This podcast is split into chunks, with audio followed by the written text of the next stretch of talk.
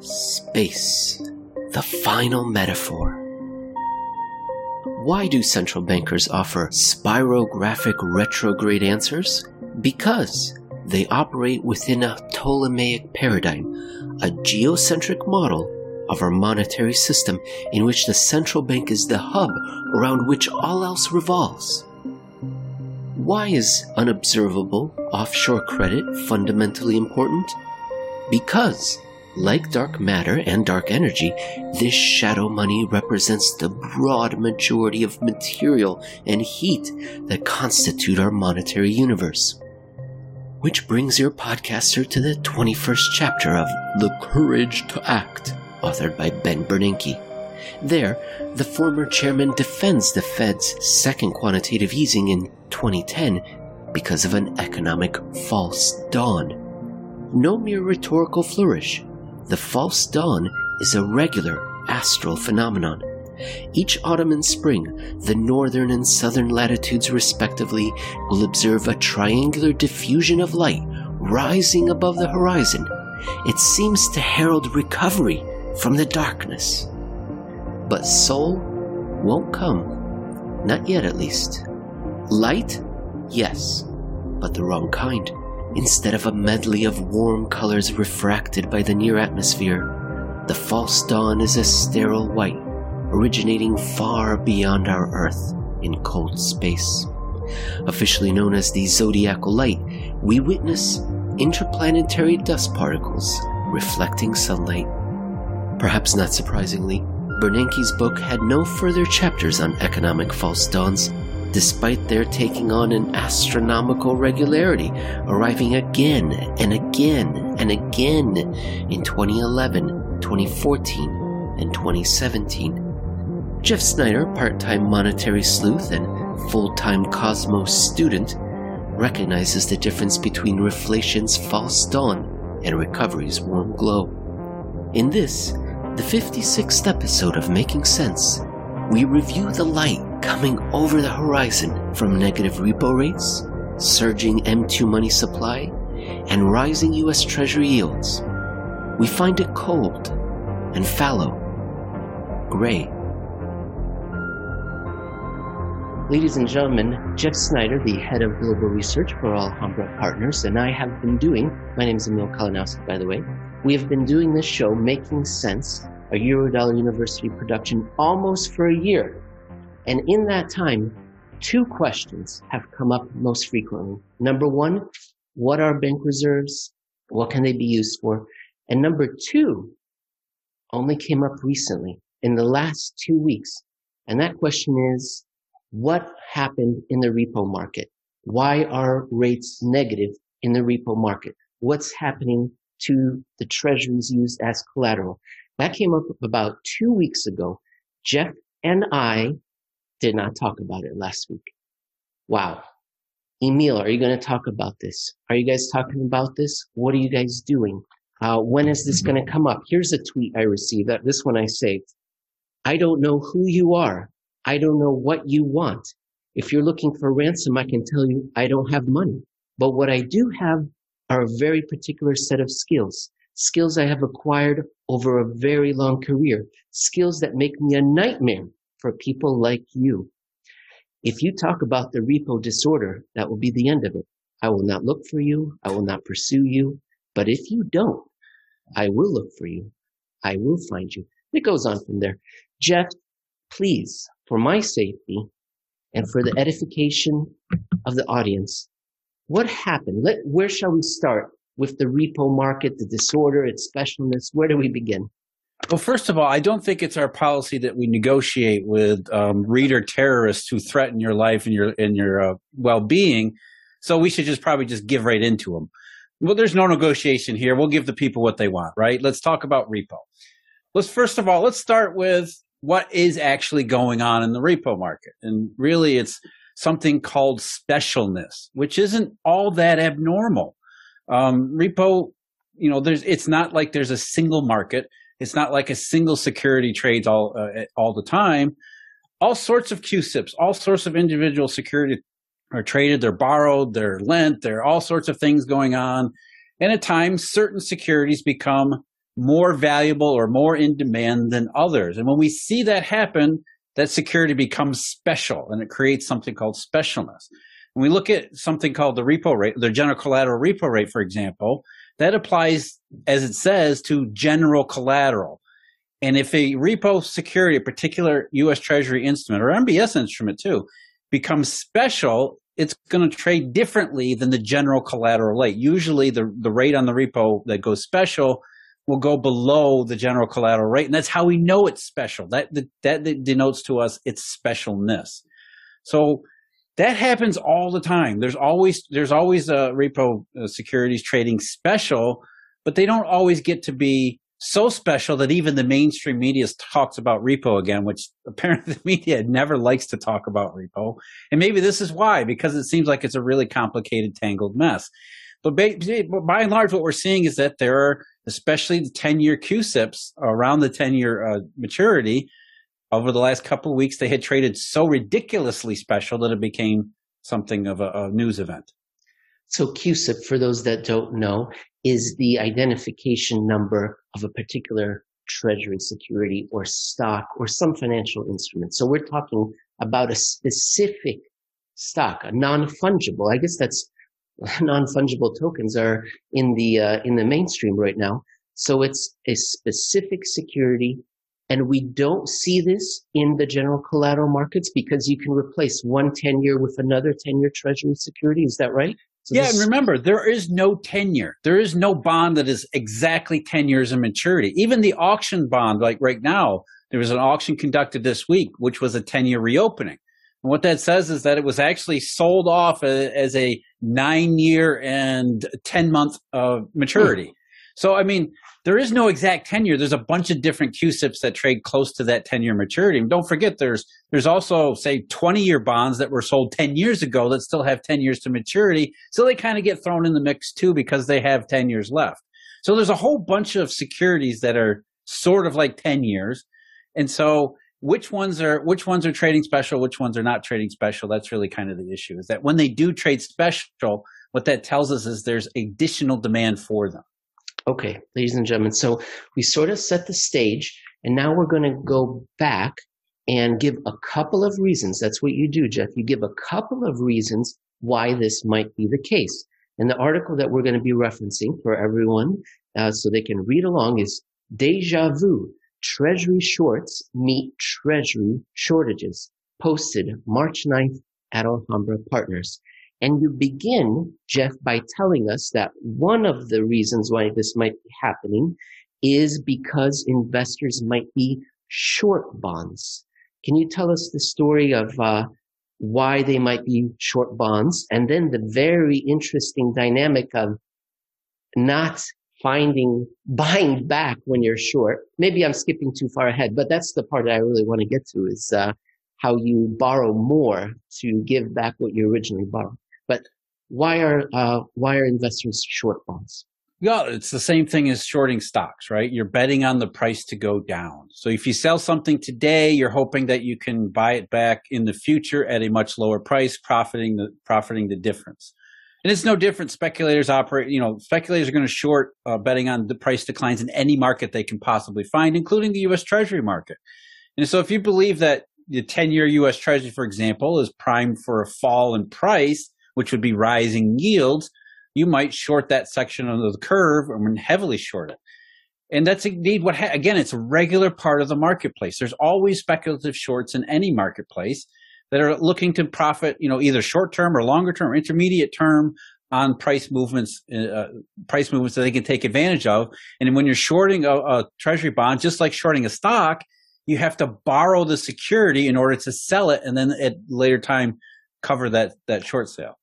That's right. Instead of buying first and later selling high, you reverse the process. You sell high and then buy back later. But you don't own it. So how can you sell it?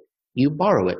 And as a speculator or investor, you have to borrow it from someone who, what repositories have bushels of these treasury securities And do they remain calm? Are they saying, oh, yeah, sure, borrow, you can borrow these treasury securities? Or do they sometimes get a little antsy and want them back? Well, no, it's, it's you know the who has the treasuries. Well, the biggest source of treasuries in the world is the Federal Reserve. There's SOMA portfolio, but that's no good because that's just locked up in bureaucratic mess. yes, they have a reverse repo, but you're not going to get you're not going to get treasuries from the Fed. So then you, you can only go to pension funds, insurance companies, people who are, uh, institutions that have large static portfolios of securities because they have to. But you can't go to a pension fund and say, "Hey, I want to borrow your treasury." You have to work through a dealer. So the dealer is the one who has a securities lending business that's set up for decades and has been transacting with uh, pension funds and insurance companies and other foreign, um, what they call silos that have available securities that can be lent out. So through the securities lending business of bank dealers, that's where you go to get your short, where you get to borrow the treasury security you don't own to sell into the marketplace to try to profit on a declining price. And so sometimes these specific treasury securities or mortgage-backed securities, they trade below a floor. And people that don't follow the market very closely may not know what the floor happens to be at any one moment. But one intuitive floor is zero, you would think, like oil. It shouldn't go below zero or interest rates. And yet sometimes we do see a special Treasury security trading special below zero. And what does that mean? It means someone is paying someone else to pay, to pay to them borrow. cash. To, yeah, you want to borrow my cash? I'm going to pay you to borrow my cash, which sounds ridiculous. it sounds absurd, but that's it's indicative of the high degree of demand for specific security. Now, I want to back up just one step before we get to that you know, in, in when you're shorting when you're shorting any securities like this, including uh, treasuries, do you have an obligation sometimes to replace the security you've borrowed with the exact same security you borrowed? Now, in general repo, it's not always that way. Usually, if you borrow a security to, to go into the repo market uh, through securities lending, you don't have to put back, you don't have to give back the same security you borrowed. You can, you can give back one that's kind of near the same characteristic or mirrors the same characteristics as the one you borrowed. But there are occasions when you have to, when you have to, when you go to cover your borrow, what, what you've borrowed, you have to re, uh, redeliver the exact same security that you initially started with. And so that creates an incentive or it creates a sort of a bottleneck if you're not the only one who is short a particular security and you're not the only one who has an obligation to redeliver that security, which is now where we're getting into why these particular securities, the particular CUSIPs trade so much special in these occasions when everybody is short the same security and has the obligation to redeliver the same security in order to close out their trade. I'm going to read an article or a little quick comment here from Bloomberg, but it's not about uh, the repo disorder that just happened and repo rates trading special recently. This is back from 2013. And now we're going to diverge. We're going to show what the second reason why this might be happening. Because in the mainstream, the main reason is, well, reflation. You're selling short because things are getting better treasury securities should be falling. But there might be another reason. And we're going to pull up a graph from 2013. Okay, this is from Bloomberg, summer of 2013. Quote, Treasury notes with maturities ranging from two to seven years have become coveted in the short-term market for borrowing and lending securities as the government auctions more of the securities this week. Traders have been willing to pay to borrow the debt in exchange for loaning cash for the most actively traded five, seven, and 10 year notes, with repurchase agreement rates negative. Many times traders short or sell securities they've borrowed in the repo market ahead of a treasury sale to profit if prices of the securities fall after auction. Okay, okay.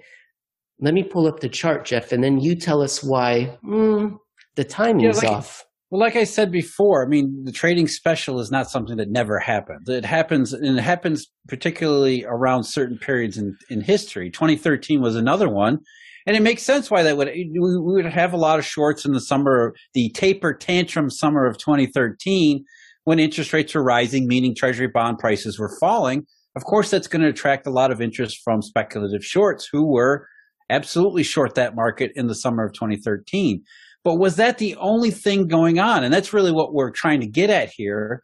Is shorting treasuries, betting on their price falling, the only reason why we would have such a high demand for collateral that it becomes so special it sticks out into the mainstream media? And if you actually look at what happened in 2013, what you'll see is that this outbreak of specials, a cluster of specials, if you want to call it that, actually started much, much earlier in the year, going back to even February 2013.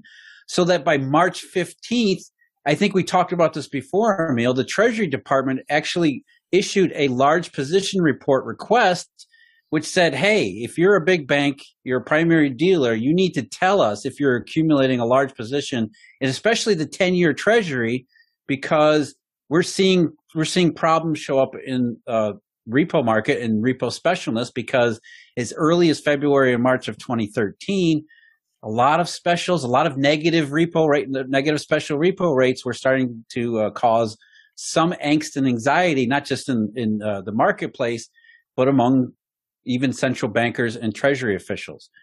But I'm sure, as you can see in the chart here, if we're having repo specialness happen as early as uh, February, March 2013, what was that reason? Was that because of people? Uh, was it because of speculators betting on price declines?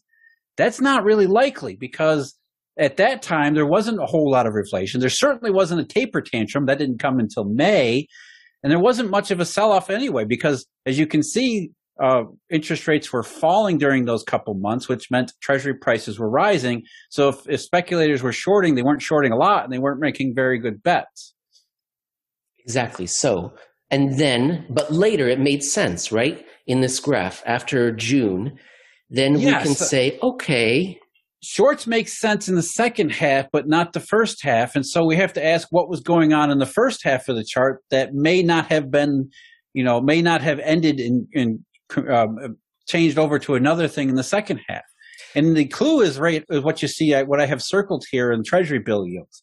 So now you have Treasury bill yields falling, which means increased demand for bills. And why would that be? Of course, anybody who's watched the show or read anything that, uh, about uh, Treasury collateral and repo knows it's you know the same collateral shortage, especially when we think about what was the Federal Reserve doing during this particular period, the first half of 2013. The Federal Reserve had just implemented QE4 at the end of December 2012. Yes, there were four QEs up to that point, and QE4 was focused on entirely on buying U.S. Treasuries, whereas QE3 a couple months earlier had bought MBS securities or manipulated the MBS market. And not only that, when the Federal Reserve was conducted QE4 in early 2013, they were buying on the run bills and notes and bonds too. So they were in the on the run market where much of this, it's the most pristine, best quality collateral there is, is the on the run securities. So the Fed was taking up on the run securities before any of the shorts showed up, before any of that stuff later in the summer. And so we had was the Fed intruding itself removing collateral from the system that created a shortage situation. Now they stopped buying on the run securities around, I believe it was May, around the time we saw the taper tantrum. They stopped buying on the run securities, but that doesn't mean this collateral shortage ended and the shorts took over. And so what we're, what we're looking at by that chart is that before the shorts ever got involved, in creating specialness in repo, indicating huge demand for over, you know, high demand for collateral, there was the underlying collateral shortage the, the entire time, which suggests that when repos went special in the summertime, the shorts were only highlight, they're serving to highlight the overall collateral environment, which was not very good. Uh, buying on the run treasury securities is monetary malpractice and they should have been in front of Congress to answer for this crime. But 2013, well, they were. Or somebody yeah, should have asked. Well, no, somebody did. In fact, you know, oh, his personal story here. At that time, I worked with, uh, I won't say, but a, a, a, couple of people in Congress who were supposed to bring Ben Bernanke in to testify in front of the House but eventually they arranged for a private meeting and they actually asked for my input about what to ask because of all this repo stuff going on. And, you know, this was, I believe, June or July of 2013. And I told him, look, actually, it was before that because it was, it was a, well, the on the run issue was still going on. But anyway, you know, I, I told him, look, they're buying on the run stuff. The market needs the on the run. The Fed's just stripping collateral from the system. Didn't hear back after the, the, uh, this uh, private meeting took place. And what I heard from one of the congressman's chief of staff was, yes, they had the meeting. They started to question Mr. Bernanke, who just ran circles around them because they didn't understand what they were talking about. And even though Ben Bernanke probably doesn't understand enough of the repo market to, to obviously not screw it up, he knows more than they did. And probably, I believe, you know, as economists and central bankers always do, reverts into his mathematics rather than his economics, which simply serves to shut down all debate. So, yes, at the time in 2013, there was official interest, and I can attest to that personally, over what the hell's going on in repo. And the problem is, as it always is, politicians are not equipped to even understand what's going on enough so that they can formulate and, and uh, formulate the right questions and get the right answers. Thank you for sharing that with us, Jeff. Absolutely fascinating. I would have loved to have been a fly on that wall.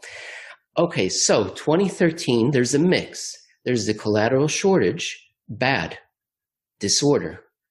And there's also the reflation. So it makes sense, shorting. There was no conflating the two in 2020, the last time we saw a repo specialness outbreak. Clearly, it was a shortage, it was disorder, deflation, dis- and that's, we knew that was what was happening. And now we're in 2021, and I suppose it's a mix of the two, then, back to what we saw in 2013. Yeah, we've got the bill yields falling previous to this outbreak of shorting, although there was a large short position in the futures market going back to 2019. So that's always been there. But really, we haven't seen the special issue crop up, crop up until, as you pointed out, you know, just recently, which again proposes, okay, yes, there are definitely shorts in the marketplace. Interest rates are rising. Treasury bond, uh, especially note, uh, longer note um, prices are falling.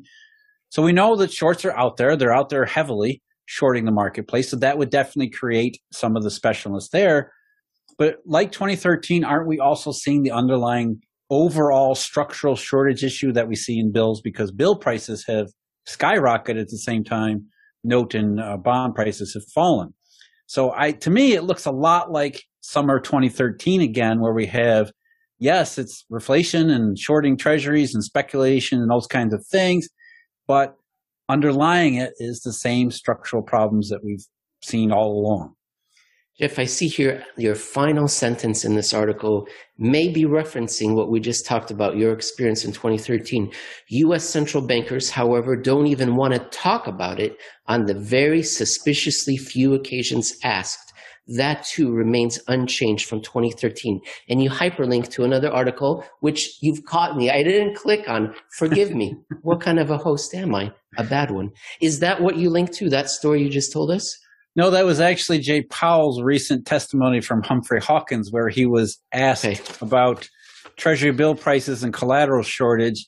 Um, in the, I won't say much more than that, other than to uh, refer to the previous story. Okay, wonderful. Well, Jeff, is there anything we didn't cover on this uh, very important topic? Yeah, I think that this, what I would say in summation is yes, the shorts are one of the re- primary reasons we're seeing the specialness in repo. But the reason we're seeing it is because these shorts, you know, a normal functioning marketplace where we don't have a collateral shortage underlying everything, we wouldn't notice shorts, even when they're heavily involved in uh, shorting securities, because a normally functioning market would be would have easily absorbed any kind of imbalances like that. This is a natural economic imbalance. It's not some major thing, or at least it shouldn't be. The only reason it becomes major, and the only reason why the shorts and the specialness becomes a major news item is because we have this underlying collateral shortage that I believe has actually gotten worse over the last couple of months. Let's move on to part two of this episode where we're going to talk about M2 money supply absolutely taking off vertically. Might that mean that inflation is on its way? Money supply is accelerating like we haven't seen for a very long time.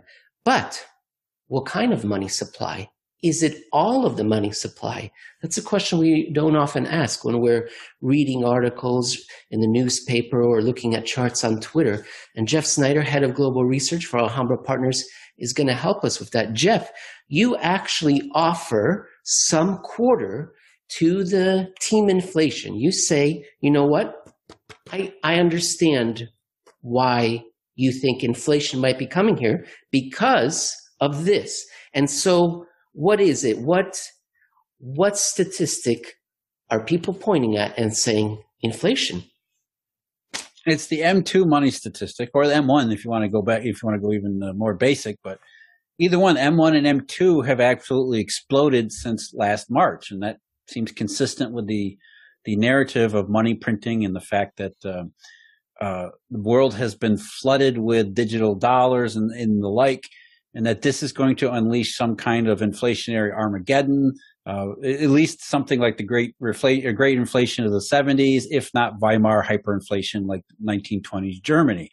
And when you look at it, you say, yeah, there's something there. That's it's not something you, you you can't look away from. I mean, it's it's it's pretty obvious. There's a massive amount of at least M2 money being printed, um, going back for over a year now. That's right. We're looking at a logarithmic chart, which should be a straight line. It is a straight line. And when you see a kink in a logarithmic chart, that's serious. And yeah, let me pull up. It's an, it's an enormous increase. So talking about people who, at least those who are paying attention to the M statistics and money supply, you can understand why they say, okay, prepare. Inflation's coming and it's going to be hot and heavy, as opposed to you know the mainstream media narrative about inflation, which is more of oh Jay Powell says this or you know everybody else says that. At least when you're looking at this, you can say, look, money supply, inflation, those two things historically go together, and here we have an absolutely enormous increase. I believe it's the largest increase since the 1940s. And Jeff, the OECD has a measure called M3. We'll probably discuss that the Fed stopped doing M3 in 2007 or 6 2006 right, yeah right on the eve anyways they stopped doing m3 but the oecd continues doing m3 not just for the united states but the 30 some countries that belong to the organization and jeff what we're looking at now on this chart which shows a surge a surge that we haven't seen in decades is also true in the oecd country by country. Japan, France, Germany, Spain, Britain, everyone. And if you look at it on an aggregated basis, the OECD M3 money measure hasn't been this high since the mid 80s, and their statistics only go back to the uh, 1980s in gen- for the entirety, the OECD total. But for individual countries, it goes back further. But your point is, yes, wow, surge and I would think, Jeff, this means that this is what we've been waiting for, you and I money in banks belonging to businesses and people. This is it. So I guess the question then is why aren't you wearing one of those New Year's Eve hats with the little the blower thing and happy and what's missing?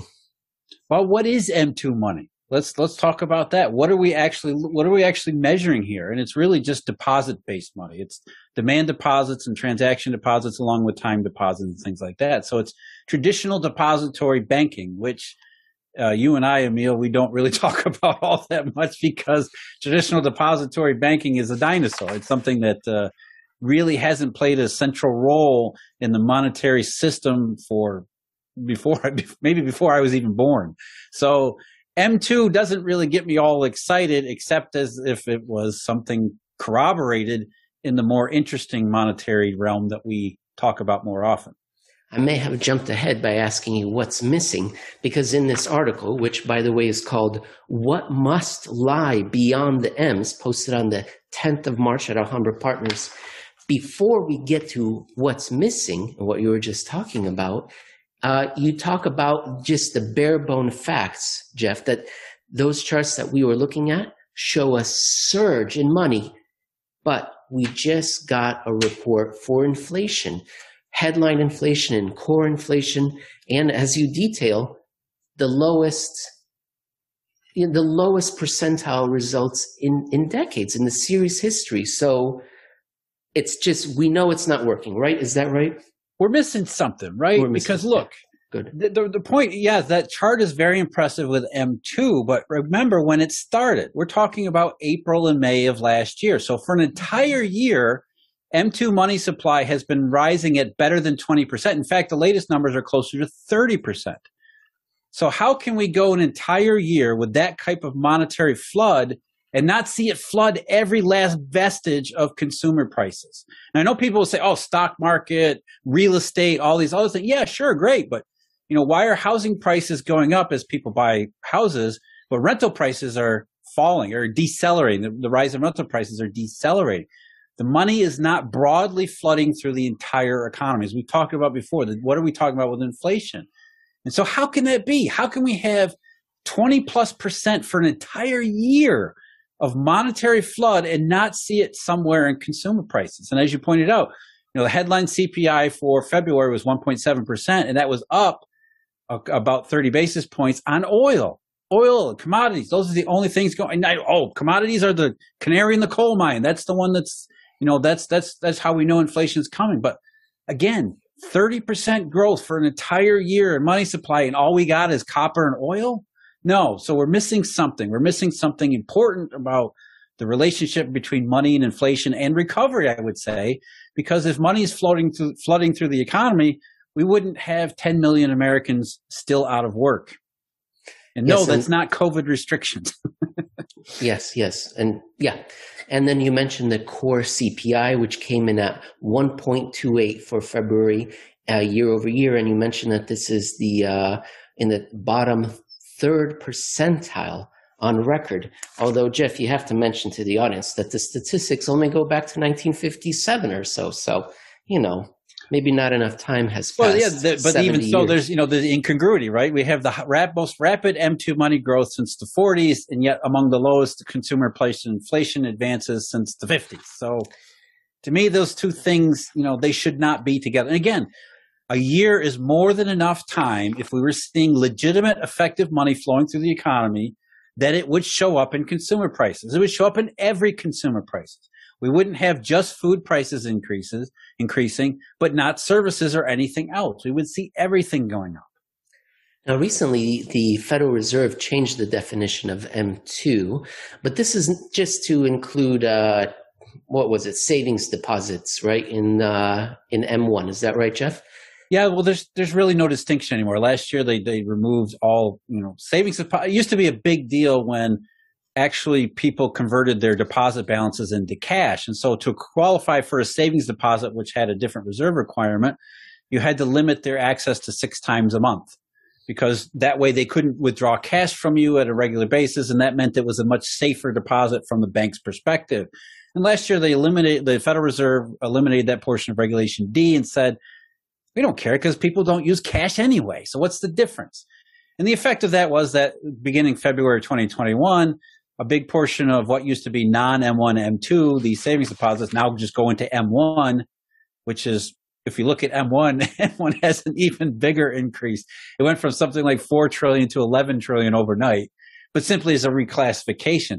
But, it, you know, the, the important part of it is look, even the Fed knows that physical hand to hand cash is such a small part of the system. It doesn't really matter if it's M1 or M2. It's all basically the same kind of deposit money it doesn't really matter about M. That's not the first time the Fed has thought that. And you've got some quotes in here, Jeff, from when? The 1970s, 1974, when two individuals were complaining that uh, the M1, M2, M3, or we need to move to M3, M3, because this is not working.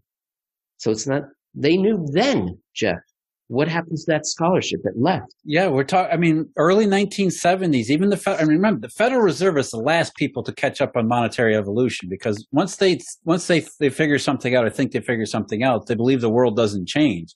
So when they went to depository money in the 50s and 60s, they said, ah, we'll never have to change again. So here, by the early 1970s, with the eurodollar market in full bloom outside the United States, they're starting to say, okay, now these M's we thought were going to be permanent part of the architecture are no longer even appropriate. And in many ways, they're entirely obsolete or becoming obsolete already. Remember, this is 50 years ago.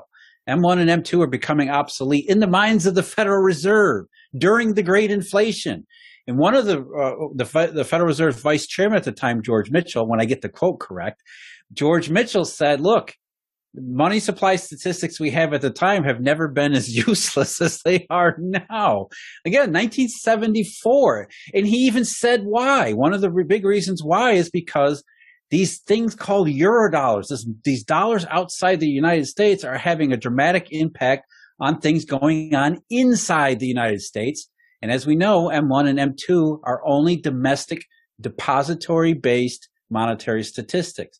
They are not offshore eurodollar wholesale statistics, which is what Mr. Mitchell was pointing toward. He said we need to come up with an M3 that incorporates all these new forms of money that banks are actually using, as well in not just eurodollars, but also repo.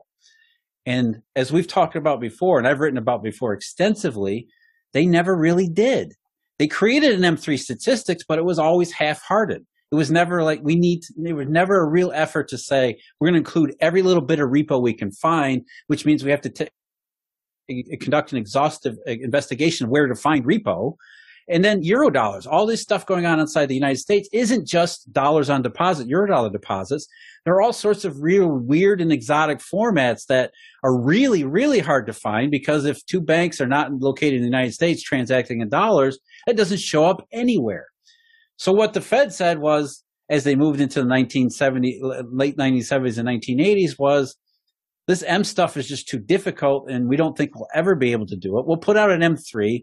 It'll include some euro dollar deposit numbers. It'll include some primary dealer repos. It won't include nearly enough of those, but we're not going to pay attention to these monetary statistics anyway, because since we can't define money, we're just going to move on to an expectations based policy. And that explains why M3 was discontinued in 2006 because it was never much of a use anyway.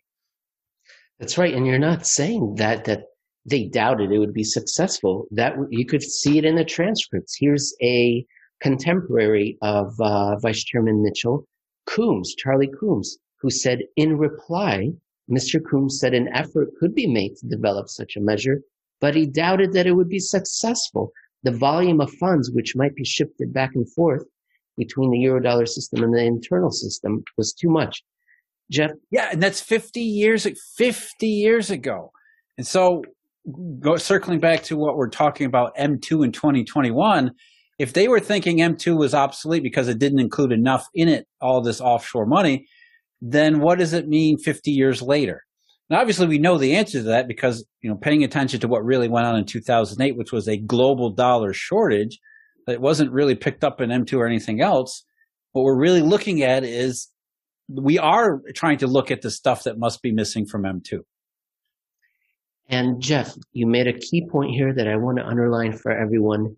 Our discussion, here, let me read the quote. Our discussion that M1, M2 is incomplete, that is all in reference to the internal dollars in the United States, the onshore dollars. Uh, let me onshore see. depository dollars, not even just domestic. It's just on, it's specific. It's a, it's a narrow subset of the entire global monetary system. Yes, M2 has increased dramatically in 2020, 21, but that only includes domestic deposit based money and does not include not one single penny non-domestic, non-deposit based money to which offshore there's an enormous amount, enormous amount. And when you say enormous, uh, you're underplaying it there. It's uh, it's it's overwhelmingly bigger than the onshore dollars. So yeah, yeah it's literally indescribable. Jeff, do we have time to go over some of these statistics that you link in your article here uh, in the Z1 that you wrote about last year and show a couple of graphs just to show the magnitude of what M3, M4, M5, M6 might be missing from the system. You- yeah, I think it's worthwhile going over those because, Super. you know, again, when you focus on M2, which is not a small statistic, we're talking about, I think, 19 trillion. So, I mean, M2 is not small. When you look at, you know, these monetary M's, and you think, well, okay, yes, so it's a subset of the global monetary system, but it's still trillions of dollars here. It's trillions of de- depository money. So it's something. It's got to be something, right? And so, you know, first of all, much of the depository money that's been created is related to quantitative easing. It's not because of quantitative easing, it's because the commercial banking system had created checkable deposits to buy the bonds to eventually sell to the Fed, to buy the bonds from the Treasury Department to eventually sell to the Fed. That's why you can see on the dotted line here, for those of you who are, who are watching on YouTube, you know, the, the checkable deposits that are not held by the federal government hasn't really changed all that much from its trend, whereas checkable deposits for the federal government has exploded upward. So congratulations so, to Bernanke, Yellen, Powell. We're right on trend. We're right on trend. Yeah, exactly. Except that's not the right trend. That's oh. the trend for depository money. But if you flip to uh, the next chart, what you'll see is that there are other forms of non-depository money. And again, these are just domestic, the domestic part of it that, you know, asset-backed commercial paper for, or asset-backed securities, for example, which was funded by commercial paper largely, um, much bigger, missing, much larger hole than even the recent increase in M1 and M2. And that's a hole that goes all the way back to 2007, 2008 that we've never gotten dug out of. We've never dug ourselves out of. The Fed has never printed, quote unquote, printed enough bank reserves to offset anything, assuming bank reserves are even useful, to offset such a large decrease. And that's only one form of this domestic wholesale based money we're not even getting into the uh, the the foreign or offshore parts of it because we don't really have any statistics for those. For so, those of you, oh, go ahead, Jeff. No, go ahead. I was just going to say for those of you on the audio portion of this show, we're looking at a graph right now, and the profile here I would describe as looking like the Matterhorn in Zermatt in Switzerland. It's you're heading towards Zermatt, you're heading towards the Matterhorn, increase, increase, you're going up. That's the trend you're on. And on the other side, absolute cliff. It's just a complete wipeout. It's just, you fall off the cliff's edge. And that's the money sump. That's the kind of money that our economy used to run on. And now it's missing. Checking, checkable deposits up, but nowhere near the trend of on what we were using. Let me yeah, scroll we're down just trying to, to give graph. you a, an idea of the scale here. So yes, the, the, the increase in M2 and checkable deposits that's, that's pushing it higher, it's a pretty large increase, but it is by no means, you know, it is, it, you know, look at the decrease in other forms of money going back as far as 2000, 2007 and 2008. And when you get into, you know, just some of the other more wholesale, more, I would argue, dynamic and more effective forms of money like repo, Fed funds to a lesser extent, again, the increase in uh, checkable deposits lately doesn't even come close to offsetting mon- money that's been, you know, destroyed or, or, or uh, uh, that has just essentially disappeared over the last decade plus. What is this last graph that we're looking at here? Now you're looking at. We're looking at credit. Okay. Right? Because a lot of people focus, and rightly, on the credit end of it, right? Money is money is a separate issue, but the lines between money and credit has blurred. But by and large, when we're looking at what's going on in the real economy, even in terms of asset prices, what we're looking at is input versus output. You have monetary input and then credit output. And if we have trouble in the monetary inputs, we would expect credit output to be uh, curtailed or harmed in some way. And that's exactly what we see. Like the Great Depression, 2007, 2008 had represented a paradigm shift or a complete change in the complete alteration in the behavior of the banking system. Because the monetary input was impaired and liquidity risks have become paramount, credit output has likewise fallen so far off trend. Yes, credit growth overall, we're talking about both bonds and, and uh, loans. Even though credit growth overall is at record highs, it is at nowhere near the pace that it used to be before the crisis. So again, monetary output or monetary input impaired, credit output likewise impaired. Excellent, Jeff. Let me tell the audience where they can see these graphs in this article that we were referencing because it was a little bit ago when you wrote it. And then if there are any final thoughts about M2 and, and money in general and how to measure it, uh, you, you jump right in. Here's where you can find those graphs we were just discussing. The article title is Taking You, the Fed's Bank Reserves and Bank Checkable Deposits for a Quick Stroll in the Monetary Zoo posted on September 22nd, 2020 at Alhambra Partners. it's just you know the, I think the overall point here is again M2 surging, you know, huge spike in deposit, domestic deposit money. But as we're, we're laboring to categorize each and every time and highlight, something must be missing. We don't see it coming out in consumer prices even after a year of this, which again proposes that there's more to the story beyond M2. And it's been the, it's that, that isn't just a recent thing. It's been the case for the last at least 50 years really going back to the to the beginnings of the wholesale euro dollar revolution in the 1950s. Ladies and gentlemen, in part three, we're going to talk about the mainstream media interpretation of what U.S. treasuries are doing, what they mean for the rest of the world, and then we're going to present what the Eurodollar media, which is, you know, you're looking at it right here, what they think of what the U.S. Treasury market is doing and how the mainstream media might not have the total picture. Ladies and gentlemen, are there too many treasuries? It seems like it. And that's what you hear in the mainstream financial media.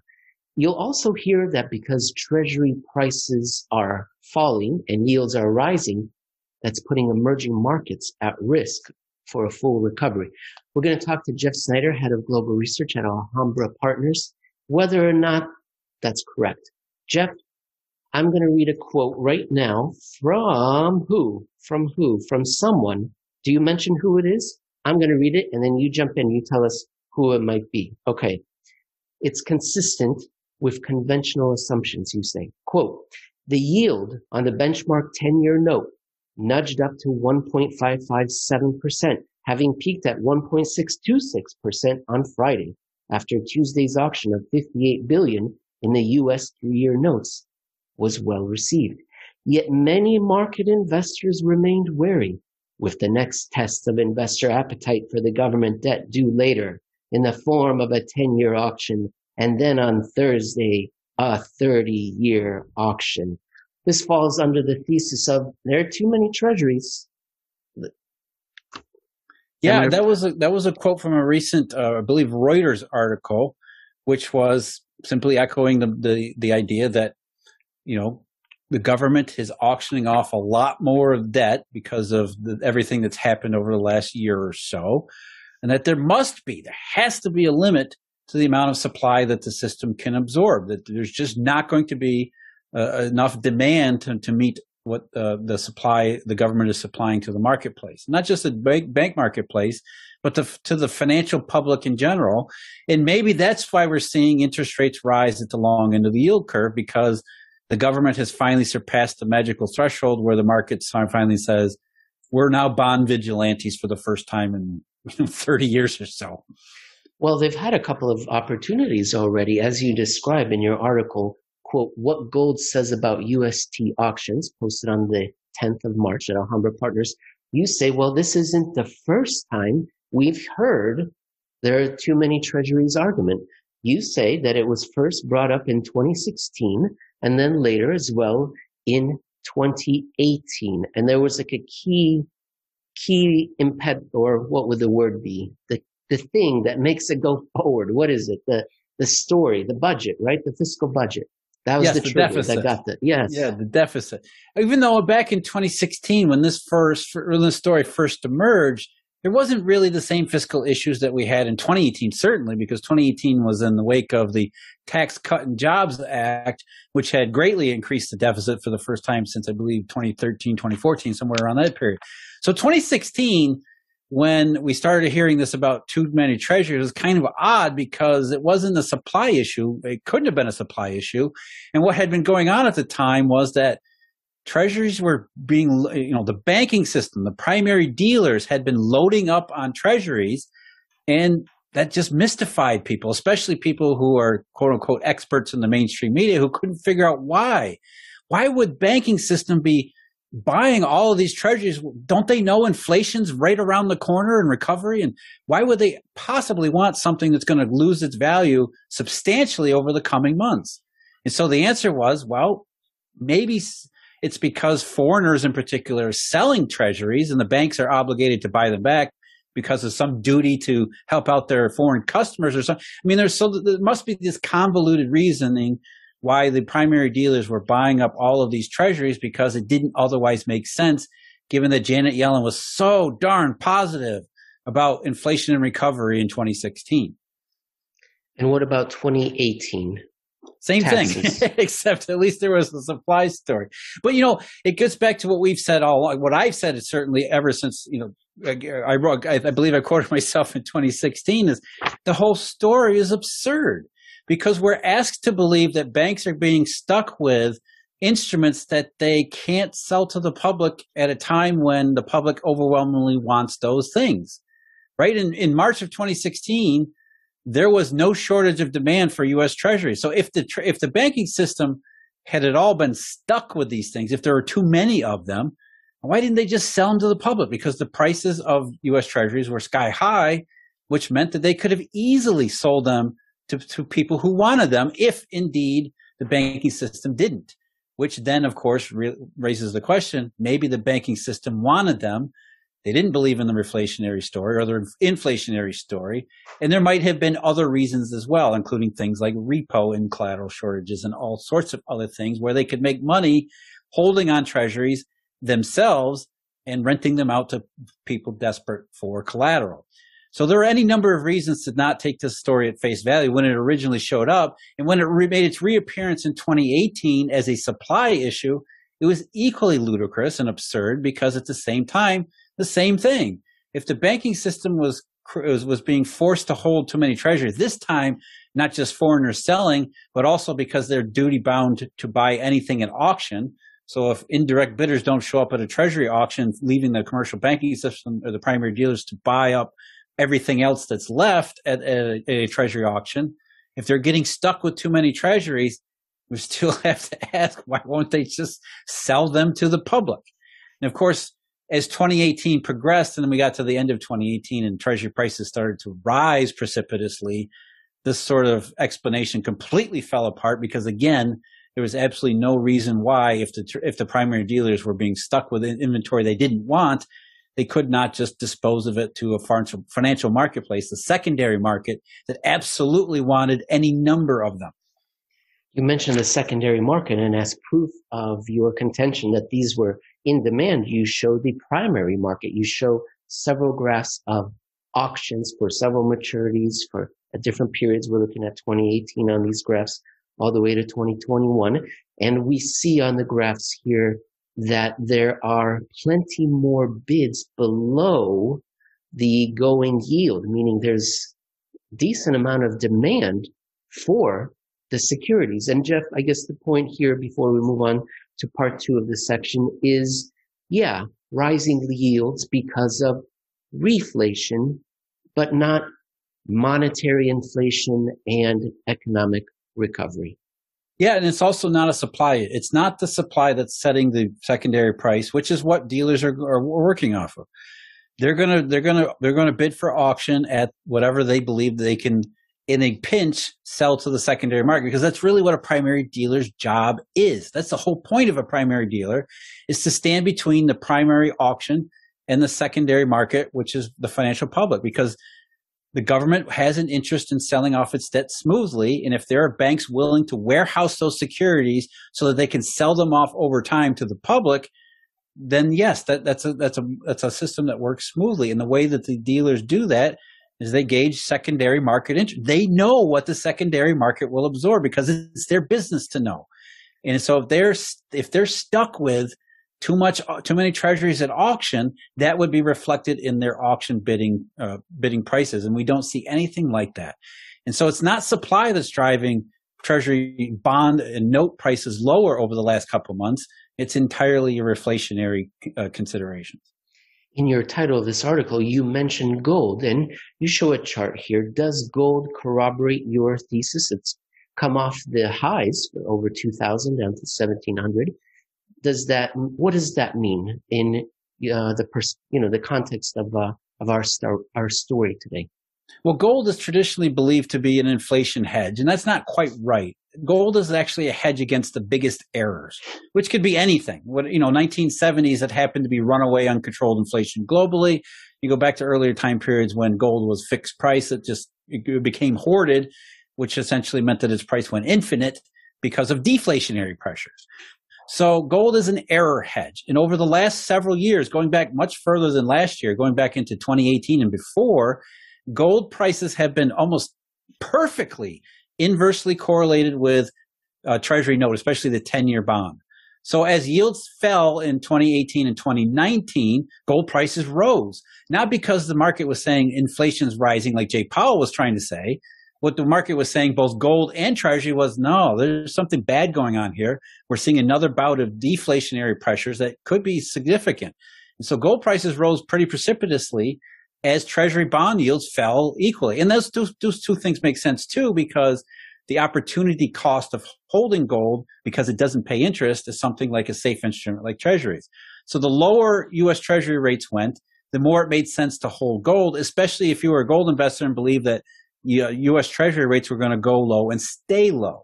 So they've inversely correlated with each other over this entire time into, into 2022, where gold prices actually hit their high a few days after Treasury 10 year yields hit their low. And ever since then, they've been moving in the opposite direction. As Treasury yields rise, and as fast as Treasury yields rise, gold prices have fallen, and as fast as gold prices have fallen. So there's there's an inverse relationship there that tells us again, gold is saying reflation, not inflation, or big error in that direction move on to the second part of this uh, section here. And there was an article that I received from a from a viewer of the show on Twitter. And of course, I'm a bad host and I didn't write down their name, so please forgive me. But they sent me this article which dovetails perfectly where we want to go next. And it was by the Wall Street Journal. The title is Unexpected U.S. Growth Surge Could Unbalance Fragile Global Economy. A surprisingly strong surge in U.S. growth will drive a sharp rebound in the world economy this year, but the strength of the American bounce could unbalance weaker economies, particularly in the developing world. According to the Organization for Economic Cooperation and Development, the rise in the U.S. government bond yields in response to higher growth and inflation expectations could spark capital flight from emerging economies where vaccine campaigns have barely begun and whose economic recovery is expected to take longer. I don't know, Jeff. It seems no, you know, right? I mean, we're all what the U.S. economy is doing well, and now so everyone's going to run away from the emerging markets. If we're yeah, recovering, right? how can that possibly be bad? All right? going to do it's. Especially with a globalized economy that has been synchronized so much mm, over the last mm. several decades you know, if if if one major part of it is doing well, usually you can count on other major parts doing well eventually. It all seems to go together in one direction or the other. So if, if the US is legitimately surging along here, we expect that rising tide to start lifting all boats. But what you're saying is, you know, it's a it's a mainstream myth of what how does the dollar move? The dollar's exchange value. Why does it rise? Why does it fall? And really there's been all sorts of answers offered over the years and none of them none of them really reflect what actually happens. Most of them have to do with these these uh, these uh, ideas that go back a very very long time to a system that no longer exists. So one of them is, is essentially interest rate differentials. If you believe that the US dollar represents safe assets and US dollar safe assets are yielding very little then people, portfolio managers will, especially fixed income portfolio managers, will search out returns overseas. And so the dollar will fall as quote unquote capital flows into other places reaching for yield. Consequently, conversely, if the US starts to do much better and bond yields rise, which we're already getting into the interest rate fallacy territory, which is another contradictory convection. Either way, US yields start to rise. That means the the level of return on safe instruments, US dollar safe instruments, is much better. Conversely, capital flows out of those reach for yield emerging markets and starts to quote unquote come home. And so we have the US doing well that harms emerging markets. And that's exactly what how this uh, Wall Street Journal article continues. What you just said about the standard textbook explanation that shows up in the quotes provided by the OECD chief economist uh, Boone. Uh, so I'm not even going to read those because that's exactly what, what she was saying. The only other thing I would note here, Jeff, is you say that this may have happened already uh, in 2018. Is that right? Yeah, well, something similar. Again, what, what's going on here is people are trying to make sense of what moves the dollar, and it make it sounds intuitive. Oh, you know, interest rates in the U.S. go up, then you know everybody wants to come back to the United States. But are really invest fixed income portfolio managers able to move the dollar in that way? And there's the other part of this too, that over the last five years in particular, finally, finally, even the mainstream media and economists have realized that when the dollar goes up, that's not good. That's hmm. not a good thing. Go back to how this was talked about back in 2014, for example, when the dollar really spiked in the middle of that year. People were cheering, oh, this is great. The US dollar means strength and all these kinds of things. And it has been in the wake of all the evidence that shows when the dollar goes up, it's bad for everyone, The people are starting to try to put together all of these pieces. Yes, the dollar goes up. That's certainly bad for emerging markets. So what is it that's driving the dollar up that could make it bad for the emerging markets? capital flows. It sounds like it seems to be. Uh, it, sounds like it seems to be the uh, the the the thing that checks off all the boxes. Except it doesn't check off all the boxes because when you look at historically what happened, even in recent history, going back to you know 2013, 2014 in particular, but also 2017, 2018, and 2019, what you see is that yes, initially bond yields rose in 2013, for example, during the quote unquote taper tantrum summer US yields rose and so did the dollar. And that created an emerging market crisis then. But then in 2014, interestingly enough, bond yields began to decline and decline sharply, yet the dollar didn't decline.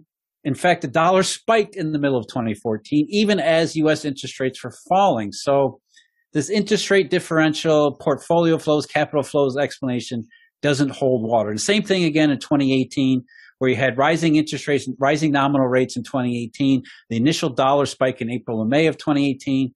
But then later in the year, yields started to fall, yet the dollar stayed high and actually went higher. So it's not, that's not, that can't be the explanation for what goes on. And just, you know, spoiler alert here, what actually happens, what we're seeing is that, um, you know, repo problems, dollar shortages, all these kinds of things you can have a dollar shortage at the same time there is reflation in the longer end of the treasury curve. Those two things are not mutually exclusive. And as we have seen time and time again, in the initial phase of reflation and, and, and whatever these uh, euro dollar shortage episodes, that actually does happen repeatedly. You have reflation in one part of the curve where the other part of the curve says it's never going to be any more than reflation. And eventually that's what spikes that's what contributes to the dollar disease that that harms emerging market economies. The article that we were discussing is called standard textbook dollar or euro dollar standard and it was posted on the 8th of march at alhambra partners jeff that wraps it up for today but let me just wish you the best of luck with your upcoming hedgeye macro summit and I believe that's going to be freely available to people to watch. So, uh, good luck. Do you know what you're going to talk about? We haven't discussed it yet, and I'm always amazed that I'm a you know they have such a really good lineup. I'm always amazed that they say we want you to come in there. I almost think it's like you know they bring in the, the guy that, that they all want to make fun of at the end or something. You know the comic relief for all these other serious professionals. You're going to do great. I believe they're bringing you in because you might be one of the few people who isn't buying into the inflation recovery narrative.